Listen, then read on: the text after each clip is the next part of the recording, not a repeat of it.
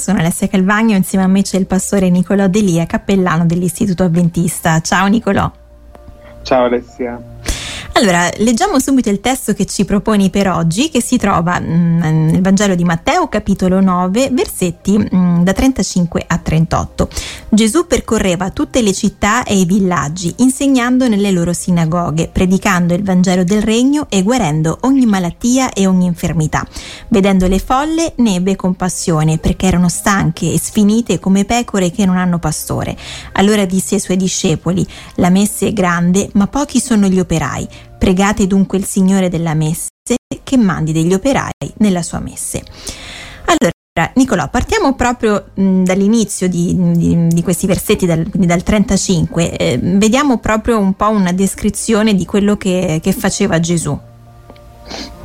Sì, allora questo versetto in realtà è il secondo di diciamo due versetti potremmo dire così paralleli uh-huh. eh, perché già in Matteo al capitolo 4 versetto 23 uh-huh. troviamo un, un, testo che non è proprio uguale ma possiamo dire che è quasi uguale cioè nel senso riprende quest'idea che Gesù andava eh, in giro per i villaggi eh, in Matteo 4 dice per tutta la Galilea eh, insegnando nelle sinagoghe, predicando l'Evangelo, guarendo eh, ogni malattia e ogni infermità. Uh-huh. E poi appunto eh, tra questi due testi, quindi tra Matteo 4,23 e tra Matteo 9,35, ehm, in questi capitoli troviamo veramente ciò che Gesù ha fatto, eh, vediamo no, alcuni miracoli, alcuni insegnamenti e quindi questa alternanza no, tra un insegnamento più teorico e appunto legato alla predicazione e poi comunque dei momenti di insegnamento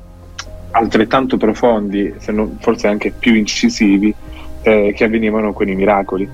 Uh-huh. E, ed è bello ragionare su questa formula, diciamo, che era la, possiamo definirla così un po' la, la strategia che utilizzava Gesù, che utilizzava Gesù insieme ai discepoli. Eh, ed era appunto il modo migliore per raggiungere tutti lì nei posti in cui mh, mm, si fermavano, nei posti che attraversavano. Qui c'era Perché proprio certo questa, questa, attenzione, Nicolò, per, per l'altro e per eh, i suoi bisogni.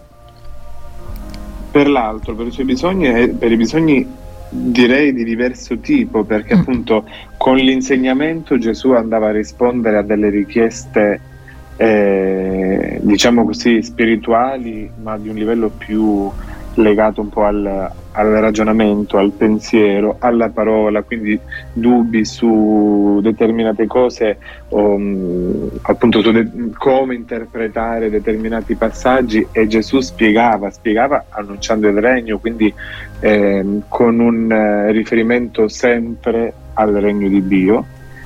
Eh, ma l'attenzione era anche ai bisogni più pratici, nelle necessità un po' più pratiche, più pra- pragmatiche delle persone, soprattutto appunto in quei casi di diversi tipi di guarigione. E, ehm, e nel versetto 36 vediamo un po' il motivo che spinge Gesù a questo tipo di azione, a questo tipo di strategia. Vedendo le folle ne ebbe compassione quindi eh, alla fine, alla base di tutto, alla, alla, base di questa sua missione nei confronti eh, delle persone, degli abitanti di tutte le varie città e villaggi che lui insieme ai discepoli frequentavano, uh-huh. alla fine in fondo c'era questo, cioè c'era questo senso di amore e di compassione per tutte queste persone che il testo ci definiscono come pecore senza pastore.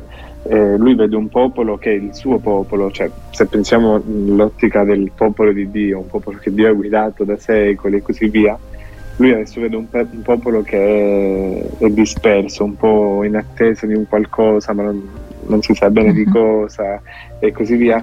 C'è questo popolo che è disperso e Gesù, Dio, interviene nella storia di quel popolo non più solamente nelle grandi cose, l'apertura del Mar Rosso, l'attraversamento del Giordano, la, la, lotta contro i Filistei o altri popoli, eccetera, eccetera, non più quindi in questi grandi atti, ma nella vita quotidiana, la necessità dello storpio, il bisogno del cieco che ha di vedere, il bisogno del povero in spirito che ha bisogno di essere ascoltato a volte viene in mente, non so, anche so, il giovane ricco che va a parlare con Gesù, ora il giovane mm-hmm. ricco è da un'altra parte nella Bibbia, però questo è sempre no, l'approccio che ha Gesù. Sì. Ecco, quindi un Gesù ricco di, di attenzioni, ricco di amore, quello che ci viene presentato anche in questo testo che continueremo a commentare tra poco insieme al pastore Nicolò Delia, io sono insieme al pastore Nicolò Delia, cappellano dell'Istituto Adventista, stiamo riflettendo su alcuni versetti eh, del capitolo 9 del Vangelo di Matteo, in maniera particolare i versetti da 35 a 38. Ecco, abbiamo visto che questi versetti ci presentano un po' l'attività di Gesù che percorreva eh, città, villaggi, si diceva insegnava eh, nelle sinagoghe, predicava il Vangelo e poi ecco ci dice che guariva eh, le malattie, insomma guariva le persone eh, che, che incontrava e vedendo proprio le, le folle, ci dice il testo, eh, aveva compassione di loro perché erano stanche sfinite come pecore che non hanno pastore. Ci siamo soffermati proprio su questo prima, adesso ehm, vedremo meglio i versetti 37 e 38 che dicono allora disse ai suoi discepoli la messe è grande ma pochi sono gli operai. Pregate dunque il Signore della messe che mandi degli operai nella sua messe. Nicolò. Ecco, eh, da un lato abbiamo quindi Gesù che insieme ai suoi discepoli va in giro no? e vive questo, questo, tipo di missione. Uh-huh. Poi qui è come se Gesù insieme ai suoi discepoli stesse facendo una sorta di eh, briefing, feedback successivo, eh, una sorta di valutazione in vista di nuove missioni. Uh-huh. E la considerazione che viene fuori è questa, la messe è veramente grande, cioè il campo di lavoro sul quale siamo chiamati agi- ad agire noi che vogliamo seguire Cristo, cioè Gesù lì sta parlando con i suoi discepoli e quindi è come se un po' ancora oggi stesse parlando con noi. Uh-huh. il campo d'azione che interessa noi che vogliamo seguire Cristo è veramente grande, gli operai sono pochi. Questo questo testo, poi appunto no, pregate dunque il Signore della Messe affinché spinga degli operai nella sua messe.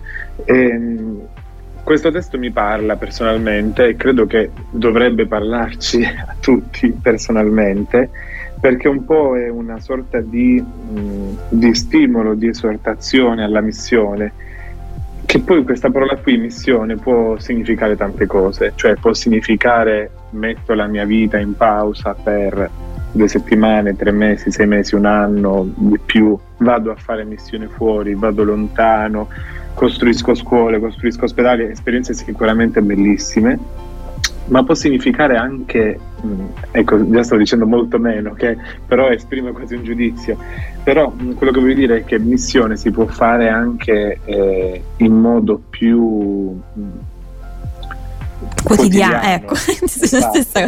Quindi eh, quotidiano no, nella propria vita, un modo di vivere proprio, Nicolò. Sì, perché diciamo ecco, quella pausa ehm, era legata al fatto che ogni parola eh, che mi veniva in mente rischiava di essere denigrante, in modo più spicciolo, ma in modo più spicciolo, ecco, intendevo dire in modo più capillare, forse questa sarebbe la parola più adatta, cioè nella nostra realtà quotidiana, nel modo che abbiamo, come dicevi anche tu, nel modo che abbiamo di vivere, uh-huh. noi abbiamo possiamo prendere noi questa responsabilità di fare missione e magari ecco, non riusciamo a operare guarigioni come faceva Gesù, però riusciamo a, stare a bisog- riusciamo a stare accanto a una persona che ha bisogno di una guarigione, uh-huh. magari non riusciamo a risolvere eh, problemi enormi, ma con il nostro piccolo contributo riusciamo a sostenere anche piccole cause. Certo, possiamo esserci, insomma, questo già è tanto e far sentire eh, magari il nostro sostegno, il nostro amore e soprattutto l'amore di Dio.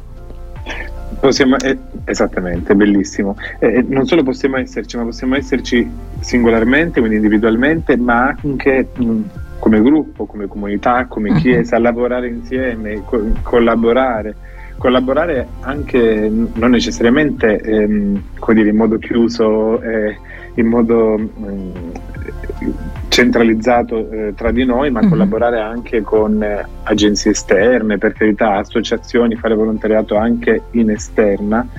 Eh, l'idea è comunque ritornare a quella compassione de- del versetto 36, cioè se vedendo il mondo, vedendo i bisogni che ci sono nel mondo, siamo mossi a compassione mm-hmm. e siamo mossi realmente a compassione, quindi sì. non soltanto come commossi, ma anche proprio come eh, spinti a lavorare, ad agire, uh-huh. a quel punto la, la, il passo successivo necessario è trovare il modo per dare concretezza a questo nostro certo. sentimento. Che poi ce ne sono tanti di modi, dipende anche un, mo- un po' da, da, come, da, come, siamo, da cosa ci sentiamo di fare, ognuno sicuramente ha anche dei doni in ambiti diversi.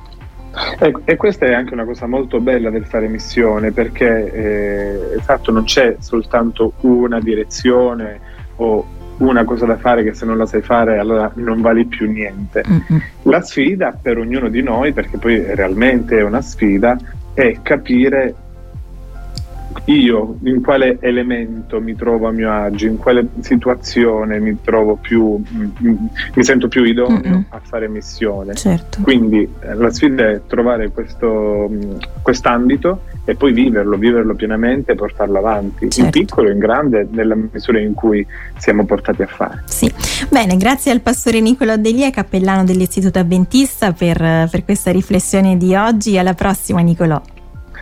Grazie a te Alessia, alla prossima.